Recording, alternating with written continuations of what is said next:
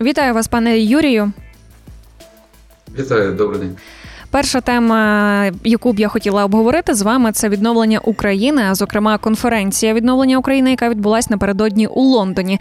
Я нагадаю, там пообіцяли передати Україні 60 мільярдів доларів на відновлення. І от мені дуже цікаво, як ці кошти до нас надходитимуть, через які банки, як їх перевірятимуть, і чи взагалі це безпечно? От як ви гадаєте? Я не маю жодної уяви, і навіть не розумію, хто їх міг пообіцяти, що ці кошти прийдуть. Ну От хто обіцяв, що кошти прийдуть, той має показати механізм заходу і кому давати їх зрештою в Україні.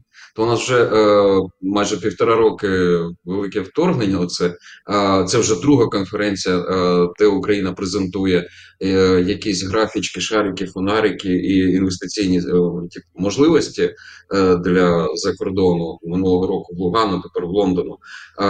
Але і запаху цих коштів ну насправді не було ні разу. Тобто є тільки розмови, якісь балачки.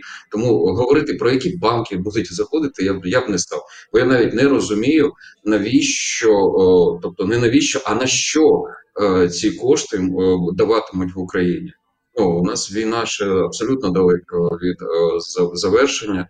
І, скажімо так, питання великої відбудови, е, коли воно вона почнеться, ну я не знаю.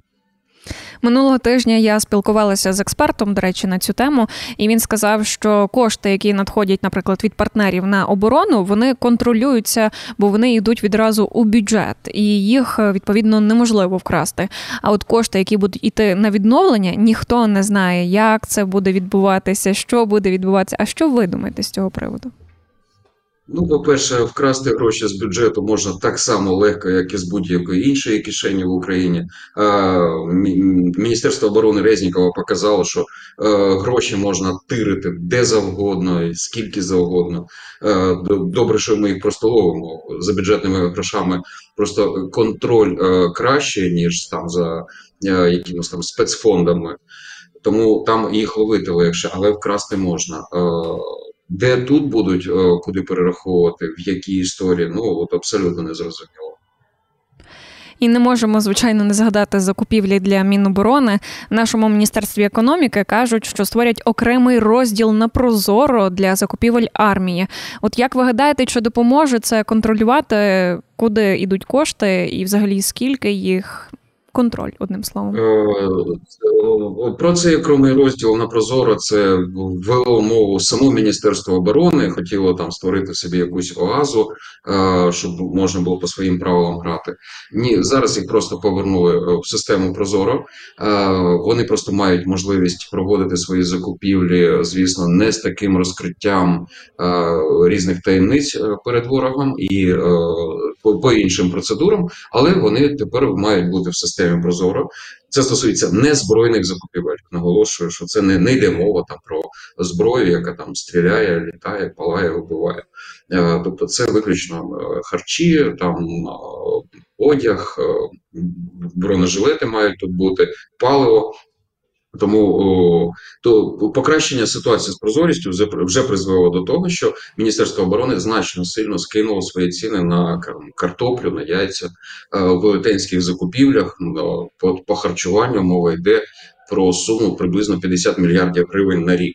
Ну тобто, це дуже велика е, сума. Вона співставна з тим, що наша армія витрачає на паливо, і набагато і в два рази більше ніж е, от коштує все е, там е, ну одяг, умовно кажучи, для солдатів там е, разом з бронежилетами. Тобто ці гігантські суми вже прозоро, там вже е, тепер лишилось. Зробити Міністерство оборони останній крок, віддати свої закупівлі новому державному агентству, яке створено для них спеціально, аби, от, скажімо так, забрати оці мільярдні потоки з рук тих, як то кажуть, глибоко занурених в історію корупції в Міністерстві оборони, всяких полковників, генералів, е, отих ноунеймів, яких ніхто ніколи не бачить, але які десятками роками сиділи на цих потоках, і уявіть собі там е, скільки мільярдів вони там вже встигли собі на колокуці.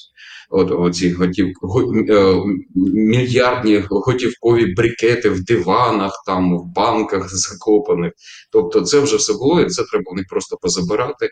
І от зараз історія рухається в цьому напрямку, що е, нове агентство має е, десь з осені вже забрати на себе закупівлі, і ми нарешті перегорнемо вже цю сторінку позора і корупції. Ну тобто більше цього не буде.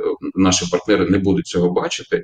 Е, Е, і ну залишиться, звісно, питання покарання винних в тому, що вже розкрали. Але е, я дуже сподіваюся, що коли ці закупівлі перейдуть на нове агентство, більше у заходу і ну. Не будуть ставати е, питання щодо цих закупівель, а чи не крадуть у вас ще досі там. Ну от закриємо цю історію, щоб прибрати сумніви у західних виборців стосовно того, чи варто підтримувати Україну в цій війні. Покарання винних, ви кажете, це мова йде про те, що їх е, просто звільнять, чи можливо навіть засудять. Обов'язково ні, обов'язково має бути тюрма, тобто е, е, винні у розкраданнях мають піти на нари, а не на канари з награбованим. Тобто е, традиційно у нас от дозволяли звільнитись, піти в відставку. Ну ти береш, виносиш своє пограбоване, просто там можливо комусь трошки, як то кажуть, відкатуєш за те, щоб можливо мати можливість звільнитись, і тим самим підтримується оця системна історія гріши, але плати. І кожен новий, коли заходить на цю посаду, бачить, ну попередника ж відпустили, ну відкотив там просто е, мінтам яким-небудь е, цим, вибачте за слово, мусора в погонах е, за те, щоб його відпустили. От е, ні, е, мають садити і причому жорстко, е, щоб оця е, запрацювала норма про невідворотність покарання, яка у якості страха Божого обмежує ну всіх наступних е, робітників в плані того. Е, Може мені піти попрацювати туди на мізерну державну зарплату, але я прикурю на закупівлях. Так, от от таких людей мають гнати от, тряпками всякими. І е, цю функцію, хто їх гони, має виконувати оцей страх Божий. Що а попередника покарали. Можливо, я просто піду працювати е, е, не не красти тоді. Ну щоб такі люди відкликались на такі роботи. А що робити з тими, які і досі публікують на сайті Прозоропродажі якісь безглузді тендери? Вже є навіть топ 5 найбезглуздіших тендерів. Це звичайно барабани, овочерізки, і пісок, і так далі. І так далі. Як ви гадаєте, чим керуються ці люди, коли вони ставлять отакі от пріоритети під час війни? Скажімо так, в мене досвід, багаторічний досвід аналізу закупівель навчив того, щоб не оцінювати згоряча там треба чи не треба якась е, річ. От, от я думаю, що ці овочерізькі барабани стануть класикою того, як помилково була сприйнята вся ця історія. А, Насправді, от о, напередодні нового навчального сезону, тобто, оце ж початок літа, це вже е, ми готуємося до нового навчального сезону. А, Школи хоч е, мали закупити кухонне устаткування для того, аби ну от з нового року запрацювала ця ж історія, яку підтримує. Е, перша леді Олена Зеленська із відомим кухарем Євгеном Клопотенко ці нові меню да, ну, для шкіл мали закупити нове кухонне страхування, щоб готувати. А, І е, виявилось, що, скажімо так, державне казначейство зараз з великою пересторогою ставиться до різних закупівель, коли вважає, що вони якось не потрібні, е, то можуть тобі просто не оплатити. Ти можеш укласти контракт, отримати навіть це остаткування, провести тендер, але тобі е, держава за це не заплатить. Так ось державні ці замовники. Боячись, що не буде цієї проплати, а зрозуміло, що кухонне остаткування для шкіл, ну воно в принципі потрібне. Да? Якщо воно там тебе щось старе було, і ти не зможеш просто готувати, ну то тобі потрібно чому.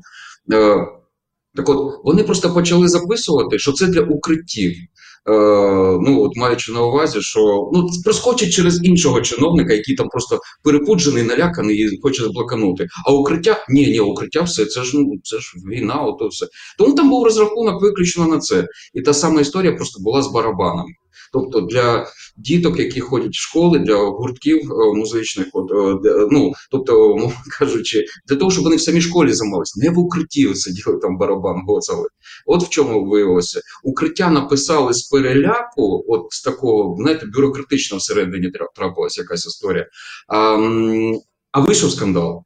Е, от і на жаль, до речі, за цим скандалом ну Забулась відразу друга річ, що ремонтів укриттів, якраз оцих саме вже точно це ремонт укриттів, замовляють будівельні матеріали е, по ціні в два рази вище. Тобто, за е, оце, знаєте, випадково відволікаючою увагою історію про барабани, е, не чутно було кору... реально корупційну історію.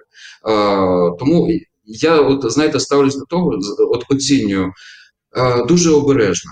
Ну ні, звісно, є випадки, які мене бісять на всю голову. Та я от просто не розумію, як можна от зараз е, там 5 мільйонів витратити на встановлення флагштоку. Флагшток, ну це куди вішать прапор? Ну, господі, повісь його собі на сільраду. Е, хай він там повисить потім закінчиться війна. Тобто 5 мільйонів. Ну мені навіть ну страшно рахувати це в мавіках, да, от скільки можна було б на фронт купити. Або ну скажімо так, я б двічі подумав, чи варто зараз там ремонтувати стадіон там за 100 мільйонів гривень. Розуміючи, що ну ворог тут, і ракета може прилетіти якраз в скупчення людей на якійсь огулянці. Да, от, ну, Або чи потрібні Е, якісь е, ну, тренажери у селі неподалік від лінії фронту. Але е, але це теж, от знаєте, може бути як скандальною історією тренажери для там, підтяжки ягодиць. Ну, це справді історія там з одного з сіл неподалік від Бахмуту. А а може просто в цьому селі стоять а, наші хлопці, ну квартирують, да, і їм ну, просто сільрада за свій власний кошт а, споряджує спортзал, щоб вони підтримували форму. Тому о, От е, я просто всіх закликаю до того, щоб бути обережними з радикальними висновками, не знаючи, е, що там всередині. А от чому ми не бачимо на прозоропродажі тендерів на реальні наші потреби? Бо ще вчора була інформація, що, наприклад, 300 тисяч дітей в Україні школярів вони не мають пристроїв для того, щоб навчатись дистанційно. Це звичайно діти, з які є вимушено переселеними, е, тому що вони змушені дистанційно навчатися. Чому немає таких тендерів? От ми така то школа, нам треба стільки то ноутбуків. Натомість у нас є тендери, що нам треба флагшток. Ми така то школа, нам треба надсучасний спортзал. Чому так? Ну, тут треба знати, є у школи гроші на ті е, ноутбуки чи ні. Ну, я просто вам гарантую, що цих грошей там на таке нема. А, Просто флагштоки це стосується реально, це не, не шкільна була історія, стадіон це не про школи, це про інших замовників. Тобто, чому не бачиш той чи інший тендер, це завжди питання до того, а е, що вирішили чиновники робити з, з, з тим чи іншою потребою, чи вони її враховують, чи ні. От, наприклад, е, я зараз своїми очами бачу, як мерія Києва вирішила, що зараз дуже на часі ремонтувати е, дороги в самому центрі місця, ну там поруч з Хрещатиком. Е, будувати там дорогу до нового житлового комплексу за мільярди гривень. От зараз такий пріоритет у, у мерії. Чи е, треба було б е, мерії купувати ноутбуки для дітей-переселенців, які в Києві, ну ми розуміємо, що чимало. Да? Столиця зараз стала таким от хабом великим для людей, які з е, півдня та сходу тікають. Е, от, Але це питання вже до політиків і ну, управлінців державних. Тобто тендери це тільки наслідок рішень, які приймають інші люди. Сьогодні також ще хочу поговорити про зарплати українські. Ви вже їх давніше згадували. От з'явилася інформація від Євростату щодо того, скільки в середньому за годину платять в країнах Європи. І найбільше це в Норвегії 50 євро. І я не полінувалася, сіла і порахувала, скільки в Україні приблизно платять за годину. І це я рахувала при тому, що якщо українець працює 8 годин е, в будні і е, по 8 годин, так то він буде отримувати майже 2 євро, тобто де 50, а де 2 євро. От як ви гадаєте, що зробити для того, щоб е, в Україні таки зросли зарплати і щоб ми не відставали від Європи? Ну, теж жити як в Європі, та будувати економіку, будувати політику, будувати правосу... систему правосуддя, як і в Євросоюзі, там в європейських цих розвинутих країнах. Тобто адміністративно сказати, зарплата рости не вийде. Треба, ну щоб все було як там у них. Вони ж теж не просто прийшли до такого рівня, який у них є. Розбудовували свою державу, от, значить, таким чином, як це не робили у нас. Ну от у нас постійно був цей принцип гріши, але плати. Е, постійно у нас е, ну, як корумпована еліта постійно працювала в режимі е, негативного відбору, коли на посади вище там відбирались не ті, хто професійніше, не ті, хто краще, а ті, хто просто краще відкатує, там збирає хабарі і заносить кому треба. Тобто, у нас до інвесторів ставились, вибачте, як до лайна. Е, там приходить іноземний інвестор, е, стикається з українськими правоохоронцями, які сидять на нього, дивляться. А де тут ми? Ну ти прийшов, ти молодець, звісно, але секундочку, е, де тут моя доляха? Інвестор, що пограбований, повертається собі додому і розповідає іншим, що це діч і ну, страшні речі. А Потім ми їдемо в Лондон, показуємо графічки знову. А це однією рукою показуємо графічки, а іншою рукою оберігаємо от місцеву корумповану право систему правосуддя там правоохоронців, чиновників від змін. Ну тобто. Це декор... просто у нас знаєте, багато в чому була декоративна така демократія західного зразка, коли ми заходу просто показували е, ширму вітрину, на якій намальовано, що Україна там євроінтегрується. А за цією ширмою вітриною панували абсолютно рашистські е, корупційні е, ну правила оці устої, які ми звідти з Росії просто нахапались і не хотіли їх покидати. Ну буду сподіватися, що війна це змінить. Ще також хочу обговорити Укроборонпром, а саме звільнення Гусєва. Е, і замість нього, ймовірно, буде Сметанін. Ви, звичайно, це чули. Як вам така постать? Е, він справді кращий за Гусєва? Е, ну, не знаю, молодий хлопець, який пропрацював на заводах. Ну тобто е, тут треба ж знати його показники, які він показував. Це ж ви розумієте, да що ж ми побачимо в оборонному підприємстві, е, яке ну у нас все засекречено. Ну хтось каже, що він там щось справлявся. Хтось я хтось каже, хто що це за хлопець, якого ніхто не знає. Просто більше завжди зрозуміло про о, тих людей, чию роботу можна оцінити. От е, роботу Гусєва в Укроборонпрої можна оцінити. І причому дуже легко. Взимку там він показував фоточки, якось наш дрон за тисячу кілометрів полетить, і ось дивіться, перший вже зразок є там. Ну от зараз ми сидимо півроку, пройшло літо. І де наша армія дронів, де вона летить, там бомбить е, Е, Москву. Ну де де все? Ну от один-два дрони, які там запустили, умовно кажучи, з території самої Росії. Ну це точно не про цю історію. І питання, де ті мільярди? Вони взагалі працюють чи ні? Це навіть я вже не про питання корупції, вкрадені там гроші, які держава виділяла на це е, чи ні. Це питання. Е, Чуваки, так ви запустили то все виробництво? От у вас все літає, палає як треба. У нас там потреби вирішені. Е, Ну очевидно, що ні.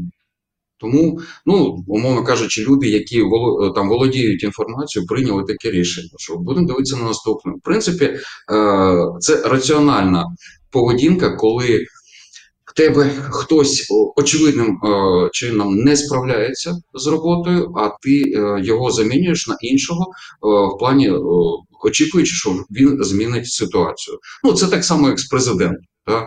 Цей не справився, все, переходимо до іншого. Будемо дивитися, е, чи справиться цей не справився, теж на смітник приходить наступний. Тобто, ну нормальна історія ротації. Просто е, чи буде там якась корупційна, ну складова. Будемо дивитися. Дякую вам, пане Юрія. Дякую за розмову. Я нагадаю, з нами був Юрій Ніколов, це журналіст-розслідувач, співзасновник незалежної групи Наші гроші. А мене звати Ольга Салабай. Почуємось.